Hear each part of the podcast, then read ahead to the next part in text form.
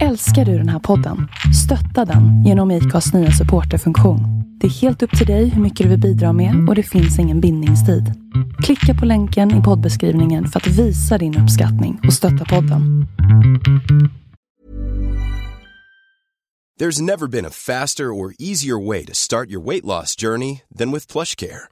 PlushCare accepts most insurance plans and gives you online access to board-certified physicians who can prescribe FDA-approved weight loss medications like Wigovi and Zepbound for those who qualify.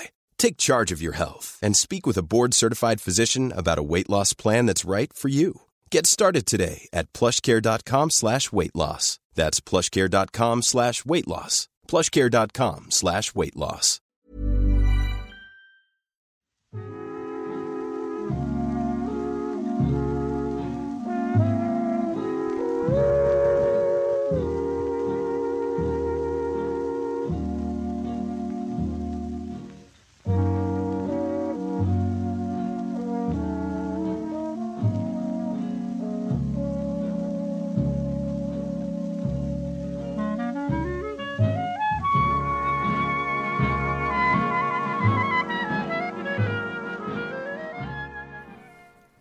Om inte jag minns fel så var det kanske i januari i år som vi drog igång den här podden.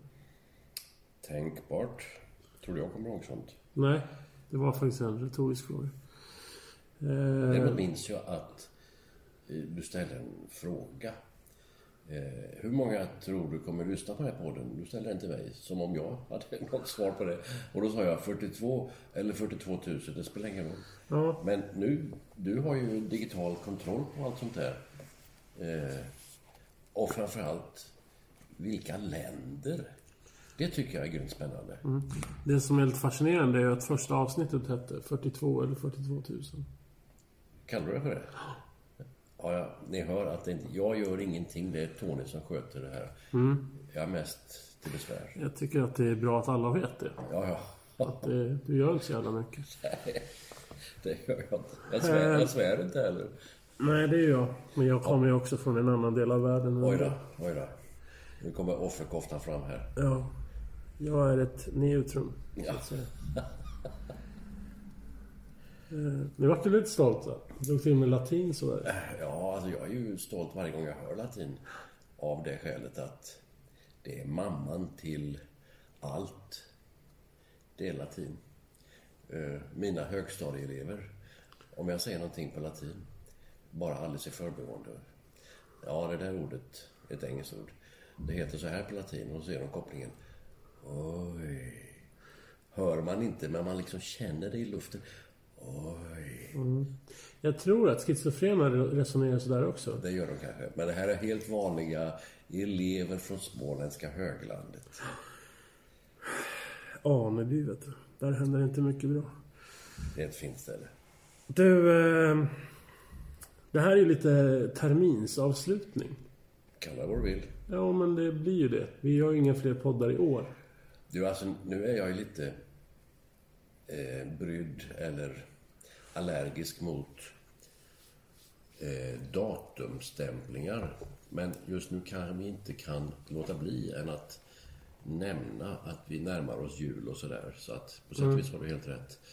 Eh, men eh, för att någonting ska vara hörvärt så bör det inte vara att förra veckan minns du när de gick och det, det laget vann och allt det där. va? Nej, men det, så är det ju sällan här. Men det som gör det lite så här... Eh, eh, celebratoriskt. Oj, kära vän vad han tar i då. Eh, är ju att eh, kring jul så brukar man få julklappar. Jag tänkte bjuda på en riktig julklapp nu. Oj då. Jag har nämligen bjudit in Lusche, Lars-Göran. Som eh, är en väldigt klok man. Och eh, har väldigt mycket klokt att säga. Du menar att det skulle vara en julklapp? Ja, till våra lyssnare. Jaha, inte till dig och mig då, som Nej. känner honom sedan länge? Nej, det är straff för oss kan man säga. Varmt välkommen Lars-Göran. Tack. Du, eh, för de som inte känner dig, berätta kort vem du är. Ja, jag heter då Lars-Göran eh, och jag är född och uppvuxen i Stockholm. Eh, 49 år. Tvåbarnsfar. Gift. Eh, eh, jag är nykter och drogfri, alkoholist narkoman. Sen, jag är nykter och drogfri sedan fyra och ett halvt år tillbaka, lite drygt. eh, har levt i 30 år, eh, aktiv, beroende då. Eh, Sen du var 19? ja, jag Är det du säger? Ja.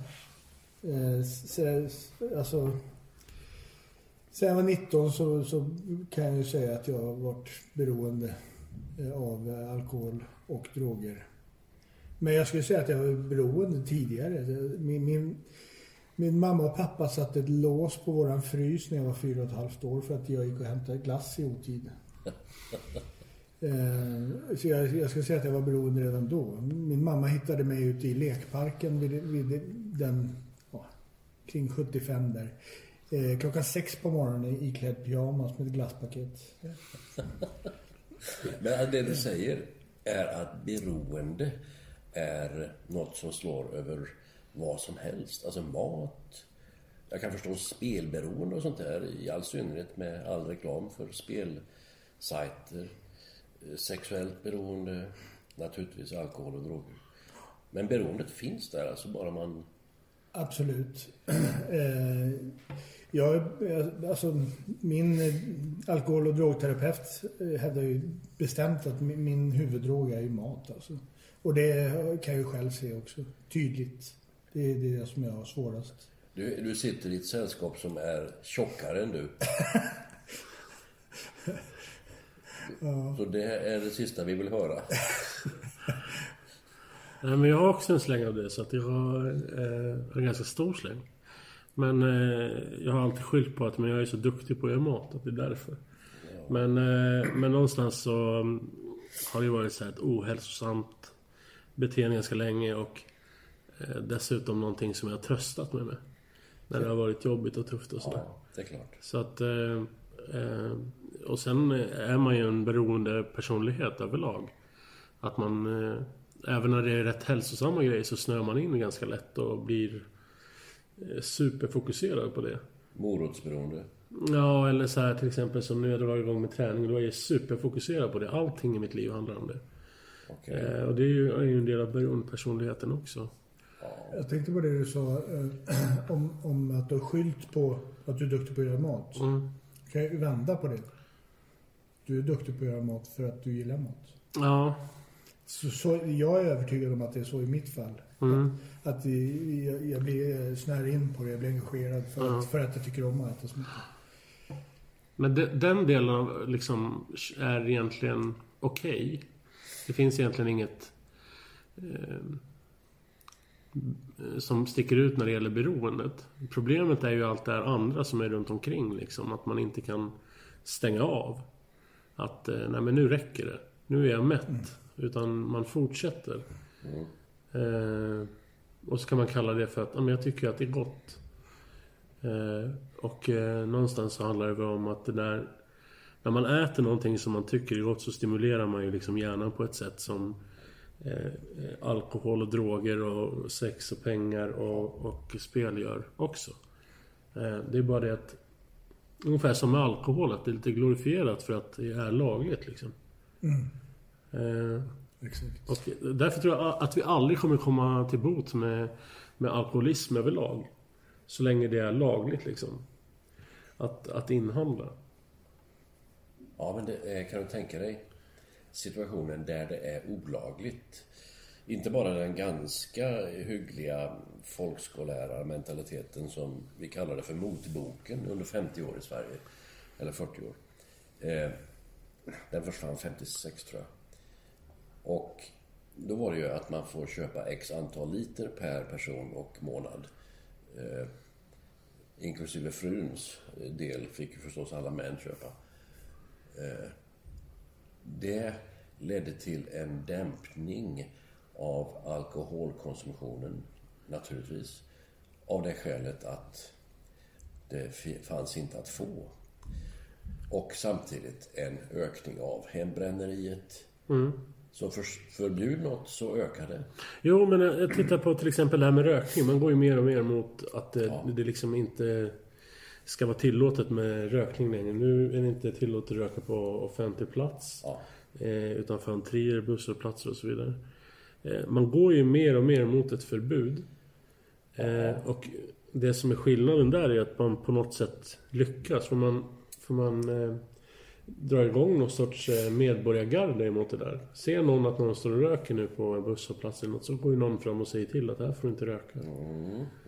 Eh, och på det sättet kanske man kan reglera alkoholen också.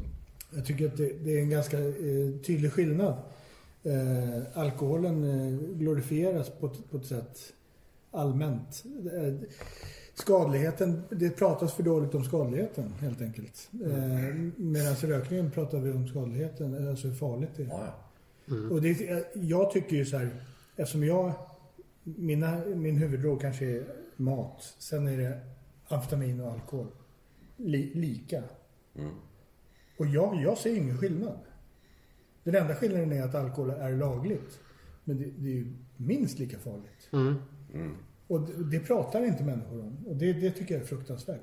Jag, jag tror ju, om- man backar eh, det här med att legalisera eller förbjuda. Om man backar till, jag vet inte när det var, när, när Al Capone härjade i USA. 30-talet. Ja, 30-talet i USA, när man förbjöd alkoholen. Vad hände liksom? Maffian klev in och, och, och snodde det. Det skulle ju ske i hela världen, det är jag helt övertygad om. För det sker ju med drogerna. Den kan, det, det går inte att vinna den kampen liksom. Nej. Jag, jag tror att vi måste prata mer om skadligheten. Alltså utbilda mänskligheten om hur, hur farligt detta är och, och, och hur bra det är att inte använda medel. Jag tycker att det är så märkligt att vi har liksom en, eh, en statlig instans som på något sätt bedriver alkoholförsäljningen i Sverige. Ja, men du, det är jättebra. Eh, det är fantastiskt bra. Och Systembolagets lite näpna och eh, farbroderliga reklamer i TVn eh, visar på att vi ska inte sälja så mycket som alla helst bara för att tjäna pengar utan vi säljer med någon form utav eh, inte respekt men med ett vänligt varnande finger i luften. Jo, men då borde ju all, all vinst oavkortat gå in i sjukvården. För att, för att betala för all skada som den här alkoholen gör. Ja, Det här är skälet till att jag bytte bank. Jag hade Swedbank förut. Så bytte jag till Länsförsäkringar för de återinvesterar all sin vinst tillbaka in i sina kunder och sin verksamhet. Precis så borde ju Systembolaget fungera också. är du sponsrad av dem eller? Nej, jag bara säger att, jag bara säger att, att eh, man kan inte säga så att ja, men det är bra att Systembolaget eh, reglerar det här när, när man inte använder det man tjänar på det. För, för det är ju vi som finansierar det. ja. Men alltså om det är statligt, vilket det är, och staten, det vill säga regeringen i Stockholm, inga primärkommuner, inga landstingskommuner, tar in de inkomsterna som alkoholskatten ger. Då kommer det bakvänt och kanske något utspätt tillbaka till det allmänna goda. Som man får väl kalla någon, eh, ja, det allmänna goda. Ja, jag tycker att man borde ringmärka de pengarna för, för folkhälsovård Ja, ja. i så fall. Det det Eller för missbruksvård. Eftersom till exempel som i vår kommun då, så har vi ju ingen behandling i vår egen kommun. Utan vi skickar iväg folk på massa behandlingar och betalar en jättemycket pengar. Istället för borde man ju satsa på eh, en, en missbruksvård värd namnet i den här kommunen. Ja, nu är du inne på ett eh, intressant spår och ett spår som kan leda till något. För att även en liten kommun som Tranås med allt vad budgetunderskott de har som står i varje tidning du läser så kan också vi få till vettig missbrukarvård, tror jag. Jag kan ju sticka in då med att jag, jag, vi, vi hade en öppen behandling här i Tranås som jag har gått.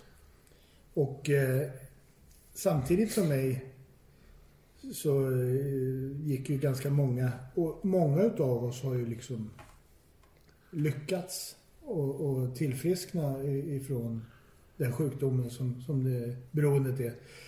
Eh, och efter oss så har det ju liksom, när, när de tog bort den här öppenvården, så, så är det, jag kan ju se tydligt i, i de självhjälpsgrupperna som jag går, att det liksom har stannat av. Eh, det är jättetydligt hur, eh, att, att, att det fanns ett program alltså, på beroendenheten. Att, att, det, att det funkar. Eh, nu är det så, helt nere. Ja, det, det, beroendenheten har ju eh, privata samtal och så. Alltså, men det, det är inte alls som det var. Alltså, förut hade vi grupper där vi fick mer eller mindre utbildning om, om sjukdomen och lärde oss exakt vad det handlade om. Alltså. Mm. Det, för mig har ju det, det har varit A och O. Det har gjort att jag eh, har förstått allvaret i, i, i det här alltså, och, och jobbar stenhårt med mig själv för att bibehålla det tillfrisknandet jag har. Det är värt att nämna att eh, LG utbildar sig också till socialpedagog just nu. Mm. Och kan det här med tolvsteg väldigt mycket. Och det är en anledning till att vi vill ha med dig också för att prata om det. Det har ju blivit mer och mer liksom aktuellt i den här församlingen också. Att man har börjat få upp ögonen för, för tolvstegsprogram och för eh, på något sätt allmännyttan som vi kan ha av det i den här församlingen. Eh, för det, för det handlar ju inte bara om eh, eh, att ta olika substanser. Det kan ju, det, någonstans handlar det egentligen om beteende. Och där kan ju alla på något sätt ransaka sig genom, genom tolvstegsprogrammet. För, för där är man inte specifik om, om vad det är man har problem med liksom. Utan det är beteendet som är i fokus. Att eh, dels erkänna att man har ett problem och sen överlåta sig till, till en makt som är, är större än oss. För att liksom komma vidare i, i sin tillfriskning på något sätt. Du, Elge, kan du tänka dig tolvstegsprogrammet utan en allsmäktig Gud med någonstans i kulisserna eller mellan raderna? Nej, eh, för att eh, tolvstegsprogrammet är ju eh, icke-religiöst och det är, det är rätt viktigt att, att po poängtera det. Alltså, eh, Men Gud finns med ändå på något sätt? Ja, det, det viktiga är ju att, att eh, fokus måste komma bort från dig själv. För att sjuk, sjukdomen, beroendesjukdomen, det är ju en självcentrerad, självcentrerad sjukdom. Den bygger ju helt på självcentrering. Och eh, för att du, du kan inte bli av med din självcentrering utan att lägga centreringen någon annanstans. Och då är, det rekommenderas ju att, att du blir gudcentrerad. Sen vad, vad du kallar för Gud, eller den, den kraft som är starkare än dig själv, det är ju helt upp till dig själv. Alltså. Många, många använder ju gruppen som de går i, självhjälpsgruppen då, eller A eller N eller vad, vad det kan vara. Eh, och, och kallar det för Gud. För det är ju starkare än de själva. Ja, ja. Ja, alltså eh, man pratar inte om att vara troende utan man pratar om andlighet. Mm. Att, eh, att det finns en makt som är större än oss själva. Och det är intressant att du säger det där med att de ser gruppen som eh, eh, som den här högre makten. För lite så funkar det ju i en församling också.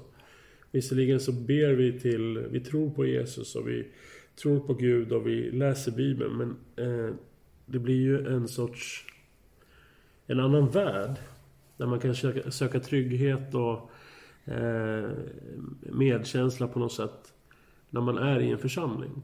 Alltså man, man lyfter ju varandra hela tiden och precis så är det ju i de här självhjälpsgrupperna också. Att eh, eh, när man gör en delning till exempel så, så berättar man någonting som är tungt och så får man stöd av de som sitter och lyssnar. Eh, inte kanske en fysisk klapp på axeln alla gånger men det är någon som lyssnar på det jag har att säga. Och eh, av egen erfarenhet, det är ju som skillnad på natt och dag när man har varit på ett sånt möte. Eh, dels ur ett andligt perspektiv men också eh, liksom ur ur livets synpunkt på något sätt. Eh, och, och, då har man ändå bara suttit där och lyssnat på andra och, och pratat om sig själv. Eh, och jag tror någonstans, och det var ju också grunden till Gesan som vi bildade här för ett år sedan. Att vi måste ha ett ställe där vi kan få tanka av grejer. För att, eh, jag menar, det är okej att bära på en ryggsäck men blir den för tung då blir, det, då blir allting tungt. Mm. Eh, och, och, och, det måste vara själva nyckeln tror jag. Eh, Sen finns det ju jättemånga andra effekter som är positiva som har med 12-stegsprogrammet också. Men det kan ju LG berätta om. Berätta lite grann om vad 12-stegsprogrammet innebär. Mm, jag bara var, inne på, eh, eller lite kom på när du pratade om det där med, med möten och så, att det, det är egentligen en dubbel... Det, dels lastar du av det du, det du har. Men sen kan din delning också ge någon annan någonting. Mm. Och, kan, och nästan alltid när jag går på möte så får jag någonting från någonstans där jag aldrig hade kunnat tänka mig. Mm. Får någonting till mig. Som, och precis det jag behöver i just det läget. Alltså det, och det är ju eh, Gud, Guds kraft alltså. Det, mm. Utan tvekan. Det är ju lite grann som att gå på gudstjänst. Man vet ju aldrig vad man ska få. Nej. Men på något sätt så känner man sig eh, lyft av det. Jag, jag kan känna en fysisk skillnad om jag gått på gudstjänst eller inte på söndagen. När, när det är måndag mm. morgon. Så. Mm. Eh, och har man då varit borta några veckor då är man ju helt bedrövlig som människa. Mm. Eh, och det, det är ju förstås en vanlig sak också. Men 12-stegsprogrammet, berätta. Ja, eh, nej, det är 12 steg. Eh, om, jag ska, om jag ska berätta om stegen då eller? Mm. Eh, Lite kort bara. bara. Ja, jag, jag, kan ju berätta hur jag ser på det. Steg 1, 2, 3 är ju... Ett, eh, tycker jag hör samman då. Det är, steg 1 är kapitulation. Eh, jag kan inte nu säga exakt vad det står i stegen. Men det, det är en kapitulation. Man kapitulerar inför, inför eh, drogen eller alkoholen eller, eller vad det nu kan vara. Och eh, erkänner att, att eh, livet är ohanterligt. Steg två är eh, att komma till tro på en kraft som är starkare än jag själv. Eh, steg tre är att lämna över mitt liv är i händerna på, på denna kraft. De, de tre stegen hör samman tycker jag. Eh, steg, sen har du steg 4, 5, 6 och 7. Steg 4 är en, en, en, genom, en moralisk genomgripande självinventering. Då. Eh, och steg 5 är överlämnandet av den inventeringen till, till en annan människa, sponsor eller vad det nu kan vara. Steg 6 är att ta reda på vilka, vilka, och det gör man då ur steg 4 kan man säga, eh, vilka karaktärsdefekter eh, jag har. Och eh, steg 6 är, vad heter det ordagrant? Vad det står, det kommer jag inte på nu. Men steg 7 är att be Gud avlägsna dessa effekter då. Vad, vad man egentligen handgripligen gör det är att vänder på dem till någonting positivt. Man ser vad är motsatsen. Eh, och, och eh, jobbar på det liksom. Att, att, det här vill jag ha istället. 8 och 9 eh, är... Eh, 8 är att göra en lista över de, de jag skadat. 9 är att gottgöra det. Bästa möjliga mån. Så länge det inte skadar någon annan eller mig själv. 10 är en, en daglig själv, självrannsakan. Alltså ett steg 4 dagligen kan man säga. Eh, 11 är att fördjupa min, min kontakt med, med Gud. Eh, med meditation och bön. Och 12 är att sprida budskapet vidare.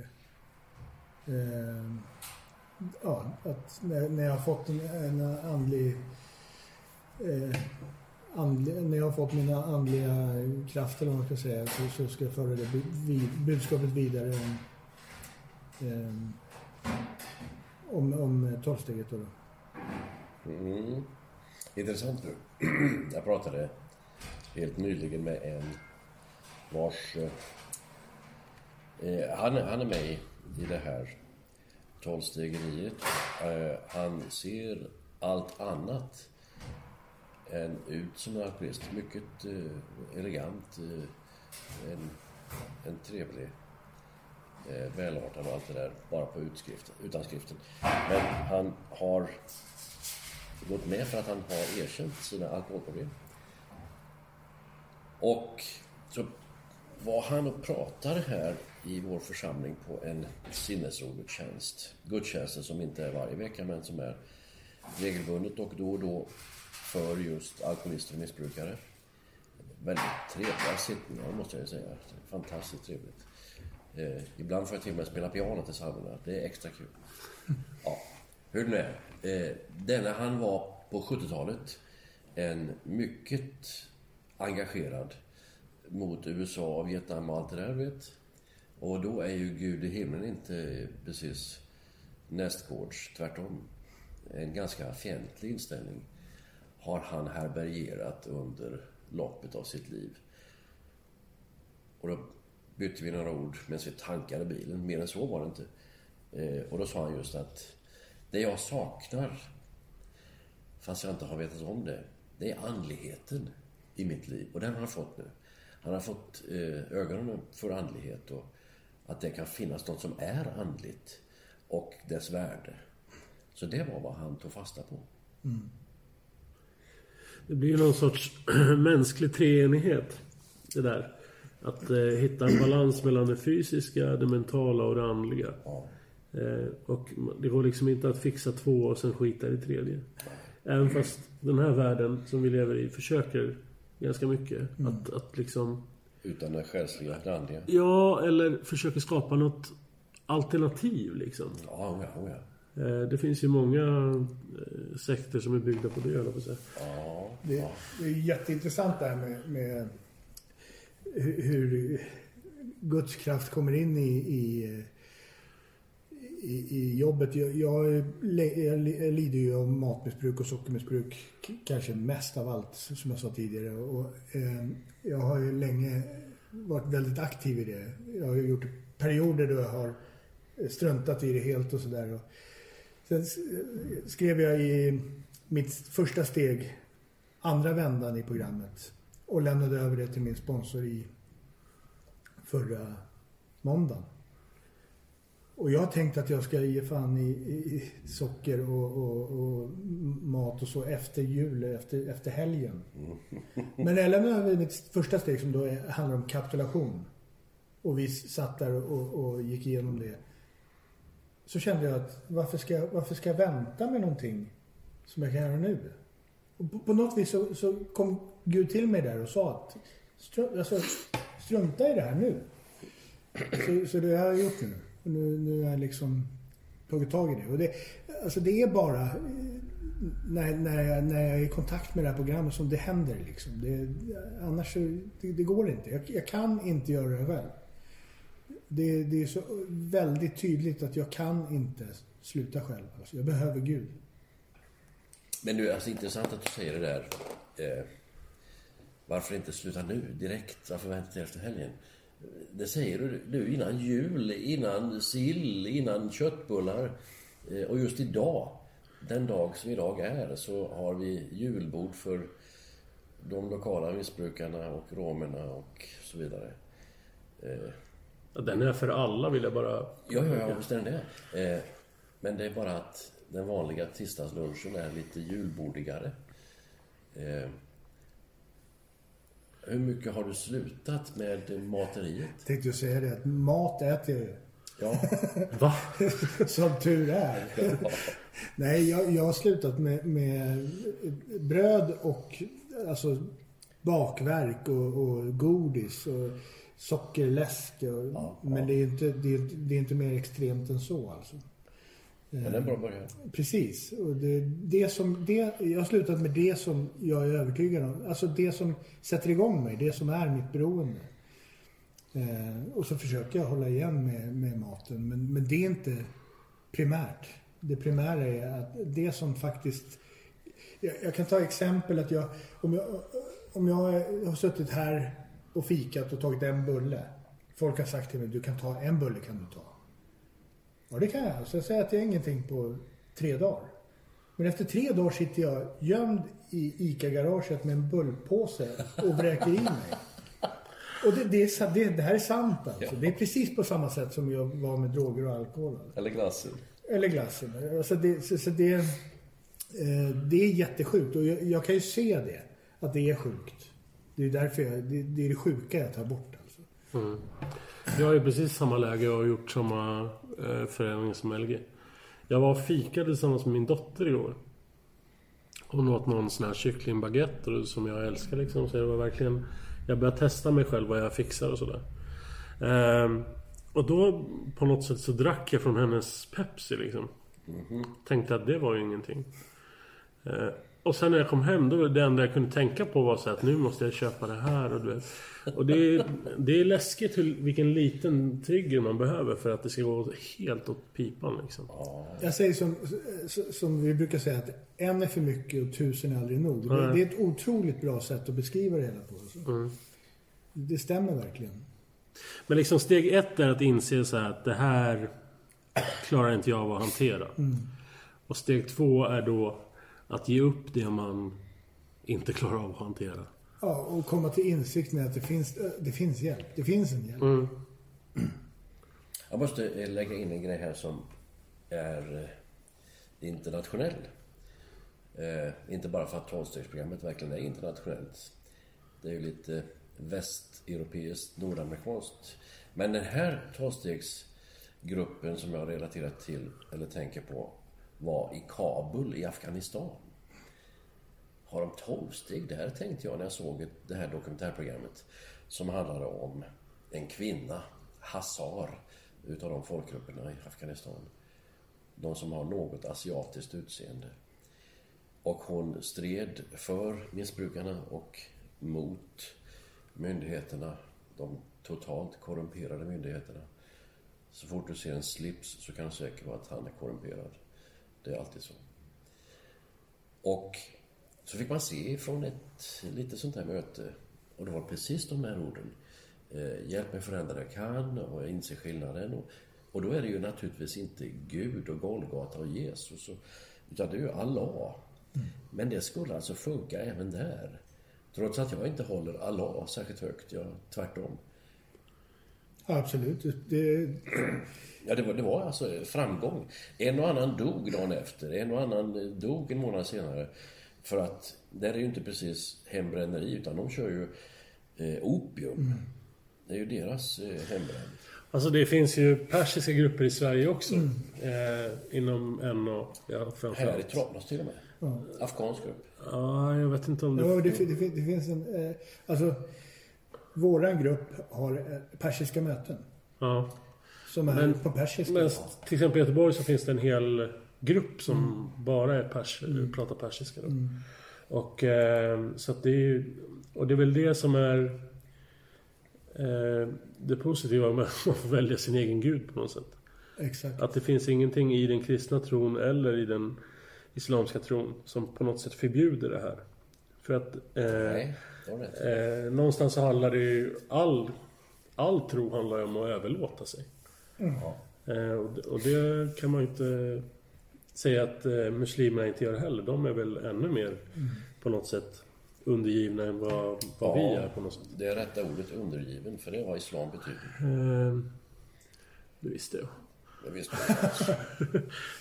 Nej, men, men eh, kontentan är ändå att det funkar överallt. Och jag, jag gick mitt första 12-steg eh, under... Eh, eh, det kallas för kontraktsvård. När man inte får välja. Utan det är här eller fängelse. Och då är man inte särskilt motiverad. Men jag gick igenom de där 12 stegen och, och gjorde det jag skulle och sådär. Eh, men det fanns ju liksom ingen vilja att göra det. Det fanns ingen vilja att sluta. Utan det Hos här dig var... själv alltså? Nej, utan det var ju... Jag var tvungen att göra och då gjorde man det. Okej. Sen gick det 14 år så pratade jag med LG och så insåg jag att jag behöver det här. Ja.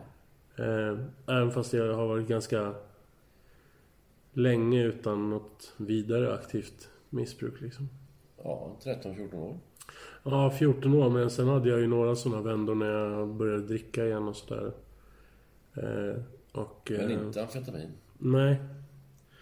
Nej, då hade jag varit betydligt smalare än nu kan jag säga. nej, nej ingen, ingen narkotika överhuvudtaget men, men alkoholen. Och det är just den här lättillgängligheten liksom. Att bara börja kunna gå in på bolaget och köpa liksom. Och det, och, och det faktum att, att det är dels lagligt men, men, men också det, det är till och med bra. Alltså för allmänheten tycker det. Ja, det är socialt acceptabelt. Ja, just det. Det är till och med så här, jo, du ska väl dricka lite? Men du, alltså, det Det är... gör mig lite upprörd faktiskt. Ja, men det är... eh, Det ligger naturligt. Det finns ju ingen människa i världen som sitter och sjunger en sång kring ett bord där man äter något gott och har trevligt. Där sången i fråga handlar om tobak. Däremot så har vi i manskören en uppsjö av bordsvisor, heter det. Eh, alltså, helt enkelt väl rimmade, mycket trevliga sånger om alkohol på olika sätt. Inte sällan skrivna av präster för hundra år sedan. Det är faktiskt så. Men det finns ju ingen som, som eh, skriver om cigaretter och snus. Ja, Bob Marley har ju skrivit om cigaretter. Ja, ja, ja, ja. Nej, men jag, jag, jag kan tycka att eh, de, som, de som dricker med måtta och kan hantera drickandet eh, och sådär. Jag tycker inte att det är fel. Men jag tycker egentligen inte det är fel att, för de som kan röka hasch med måtta. Och, och det, det är precis samma. Det, det är ingen skillnad alltså. Nej. Men för mig är det precis livsfarligt. ja. Och för väldigt många med mig. Och för ungdomar bör vara mer informerade kring både alkohol och droger. Och, om hur farligt det är. Alltså. Och hur lätt det är att kunna hamna i ett beroende. Men du, alltså svenska elever är ju genominformerade eh, om alkoholens skador och problem. Mm. Men av sådana som dig. Inte av sådana som faktiskt har gått igenom den skiten som det Nej, leder nej. till. Och inte av sina föräldrar. Nej. Där, där tror jag nog ändå är den största faktorn. Alltså. Att, att I de van, vanliga hemmen så är det accepterat. Pappa sitter och tar några öl till fotbollen.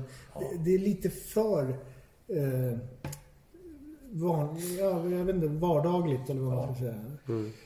Och vi ska bara inte prata om Frankrike och Italien Ja, exakt. och så där vidare. Men, Men det räcker med att titta på Nyhetsmorgon och, och lyssna på den här sönderbrända läkaren där som propagerar för att man ska dricka vin varje dag och sådär. Eh, så, han är ganska solbränd, ja, precis. Eh, man bara önskar att han får cancer liksom. Sluta. Nej men jag, jag, blir, jag blir så trött när, när det... När de, alltså... Yrkesmän sitter och eh, glorifierar det liksom. Att det är okej för dig att ta två glas röda på, på kvällen när du har eh, slutat jobba och så. Ja, ja. Ja, jag, eh, i vissa grejer kan jag bli upprörd över också-. Det, det var, kan det vara en tre, tre år sedan eller någonting så kom det fram någon, någon eh, professor eller någon expert på området som eh, alkohol alltså, som sa att han, han kunde lära alkoholister att dricka. Normalt. Och det, du vet, det där, vi pratade ganska mycket om det på mötena och sådär. För det triggar många eh, alkoholister som är, har accepterat att de har den här sjukdomen. De, de får för sig att ja, men då kanske jag kan dricka. Det är ju, jag, jag kan inte förstå hur man kan eh, komma med, med sådana uttalanden. Alltså. Alltså det är ju inte svårt att lära en alkoholist att dricka. Nej, det är ju väldigt enkelt. För det är ju någonting han kan så är det att dricka. Jo, men alltså det... Det där problemet försökte arbetarrörelsen för hundra år sedan eh, lansera en egen liten linje. Arbetarrörelsen, där fanns det mycket hembränt, den saken är klar. Och de såg ju problemet och försökte ha sin egen nykterhetsrörelse som hette Verdandi. Bara namnet är ju knasigt. En av ödesgudinnorna i nordisk mytologi. Det låter som Marlboros Veni Vidi Vici. Urd, Verdandi och Skuld hette de tre som satt och klippte av livstråden och knöt ihop den igen. Nå, det där Verdandi alkoholinitiativet, alltså ett, en nykterhetsrörelse som var halvnykter. De skulle, man skulle dricka med måtta. De hade ju ett resultat och track record som var ungefär noll. Noll vadå? noll lyckade individer. Eh, Det låter som när Sverigedemokraterna ska starta fackföreningar. lite åt det hållet. lite åt det hållet. Eh, men det är... Det går alltså inte... De flesta, så du säger, de flesta människor i detta land, förmodligen de flesta människor i världen, kan hantera farligheterna. Inklusive cannabis och så vidare. Inte opium och heroin och sådär. Det- Då har vi passerat en farlighetsgräns med flera mil. Men de flesta kan hantera det. Och att försöka lansera en sån där halvnykter rörelse var naturligtvis offentligt finansierad från dag ett. Och de la väl ner för en 30 år sedan. Sista dödsryckningarna. Verdandi. Jag tror att ungefär 10 procent eh, har beroende igen. Alltså åker dit på... Alltså beroende gen, du är inne på den nivån. Ja, ja jag, tror, jag, jag, tror, jag tror personligen att det, att det är någonting som, som du är medfött alltså. Men du, eh, det finns en gen som saknas i nordamerikanska indianer och eskimoer, inuiter. De har alltså en brist på en toleransgen. Om man är nere på gennivå, alltså kromosomnivå här. Eh, så inuiter och amerikanska indianer blir alkoholister på en kvart. Det vet jag. Det, de har stora problem med. Ja. Lite grann som spelberoende i östra Asien. Hongkong, Macao, Kina och Japan. Alltså ett spelberoende som vi inte är i närheten av. Det där får mig osökt tänka på Colombia. Ja, det är Eh, klart. alltså, där finns det ju recept som man ska ha kokain i. Oj. Alltså matrecept. Där, I matlagningen. Alltså eh, färdig laboratorieproducerat Ja. kokain. Ja. Inte bara kokabladen Nej, nej, nej. som man klipper ner i en sallad. Nej, nej. Utan eh, alltså rent kokain. Oj, Och det är inget konstigt. tycker de ja. Ja, Och de har ju tusenårig tradition naturligtvis. ja. Ja, vi har ju eh, vin i mat. Ja. Ja, det är ju säkert jättekonstigt för dem. Ja, alltså men, men vinet som du då eh, häller i en sås, den, Ja, det kok- alkoholen kokar ju bort. Ja, va? jo. Det är bara smaken kvar. det är ju alltid något. Jag men- kan inte processen med kokain i mat, men det känns som att det blir mer glädjefylld. Ja, fy sjutton. Ja, ja. Våra problem. Jag, jag vänder mig lite grann mot att du säger att du var beroende vid 19 års ålder. Eh, det var du ju säkert eftersom det är du som vet mest om ditt eget liv. Men redan vid 19 kan man ha utvecklat ett beroende då. Men då är det inte alkohol du talar om. Jo, det var både, både al- framförallt alkohol då. Eh, jag drack väl första gången när jag var 14. Eh, Jag skulle säga att jag blev förälskad direkt. Och, Brännvin? Ja, första gången var faktiskt brännvin. Var det, eh, vi var fyra stycken som delade på en, en hela Explorer. Ehm, men eh, alltså, jag började dricka varje helg när jag kanske var 16. Och sen började det bli mer, Varje, mer och mer. varje alltså. dag. Ja. Men jag var ju 13 när jag gjorde min debut och, och eh, när jag var 16 så, så ansåg ju liksom myndigheterna att, att jag inte kunde... Alltså att jag var beroende och placerade mig på behandling. När du var 16 redan? Ja. Det var det värsta. Och sen så höll jag ju på var aktiv tills jag var 23. Nu kommer en mellanfråga här som inte är viktig. Det är sådana frågor jag ställer. Mm. Det vet du ju. Eh, LG, vilket produktnummer har eh, Explorer? Ingen aning. Det ska du kunna, kan man säga. Ett. Nej, det är ju renat. Det vet ju varenda människa. Sju, det är Explorer. Varför vet du det? jag? Ja, men jag vet mycket. Däremot så vet jag att de, eh, alkisarna förr, de kallade det för en halvböj. Ja, Ja, det är klart. Oh, ja. Det var när man inte gick in i bolaget. när de- expediten fick böja sig ner för att ta upp den för nästa Upp en, år. en kvart. Ja. Ja. Jaha, eh, oviktig fråga men, eh, men man måste... Nej förresten, det är inte så oviktig.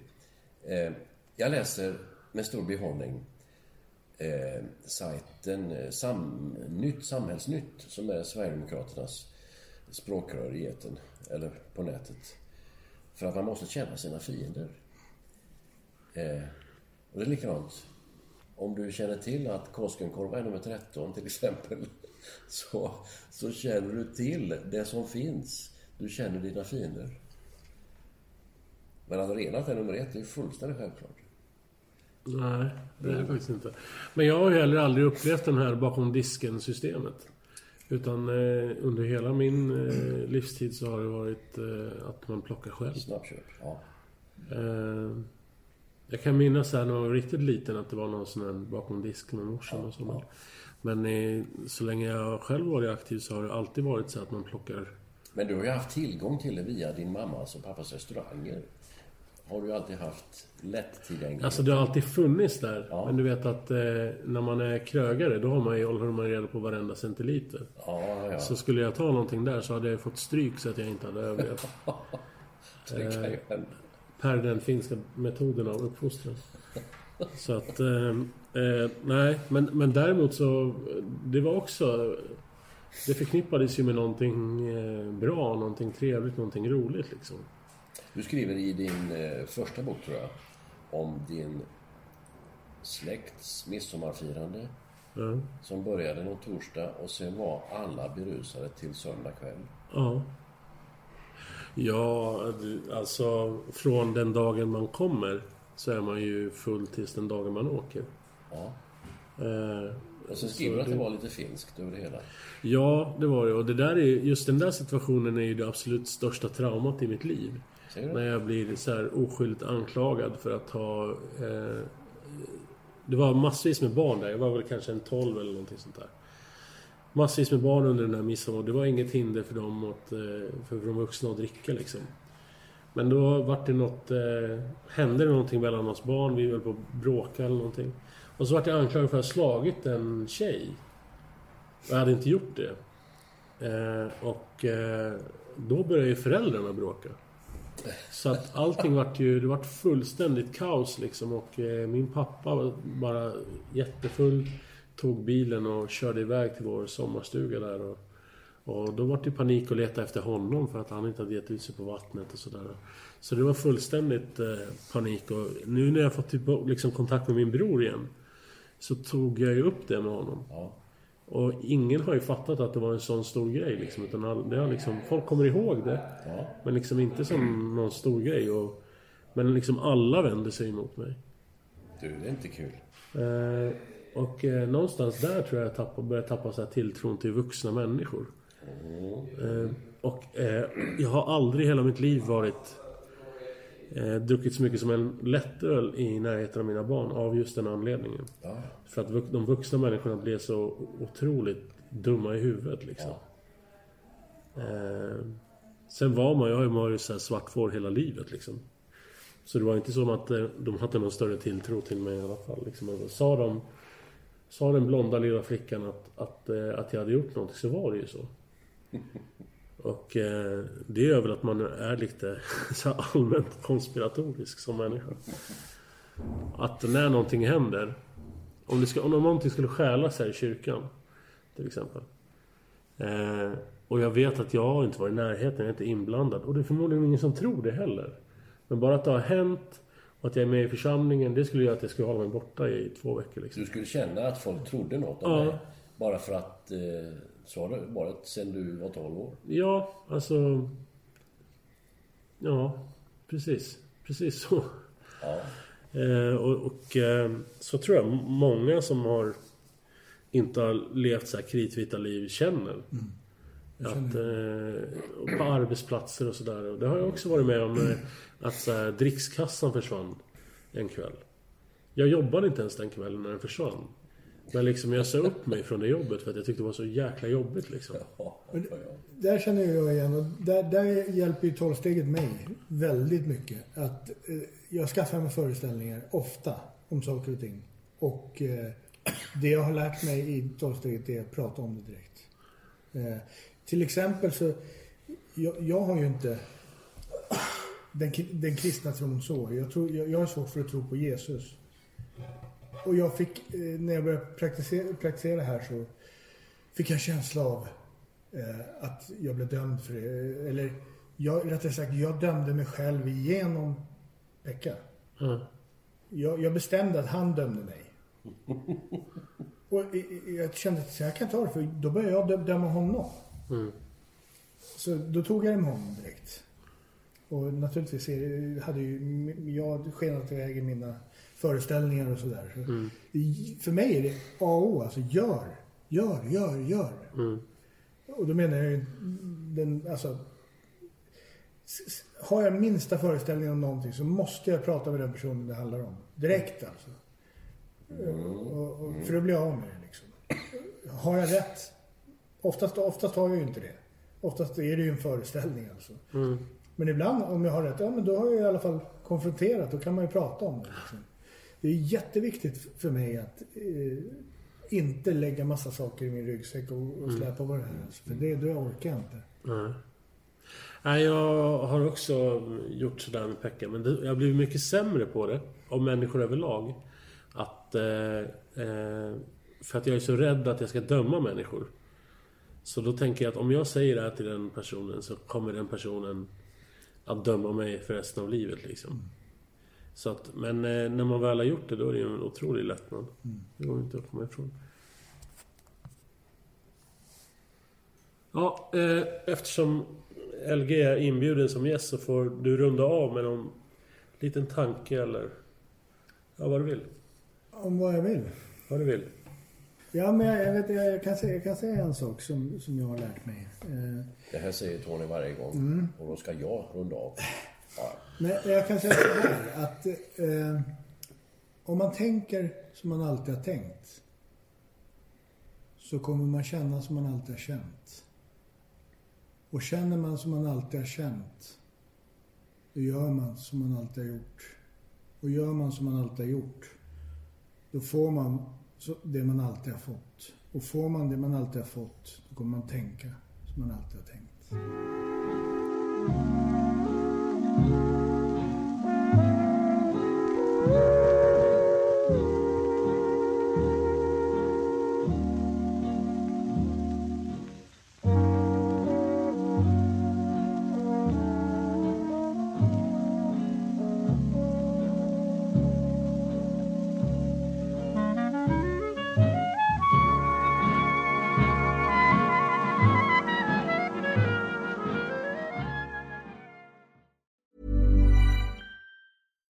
Flexibility is great. That's why there's yoga. Flexibility for your insurance coverage is great too. That's why there's United Healthcare Insurance Plans. Underwritten by Golden Rule Insurance Company, United Healthcare Insurance Plans offer flexible, budget friendly coverage for medical, vision, dental, and more. One of these plans may be right for you if you're, say, between jobs, coming off your parents' plan, turning a side hustle into a full hustle, or even missed open enrollment. Want more flexibility? Find out more about United Healthcare Insurance Plans at uh1.com.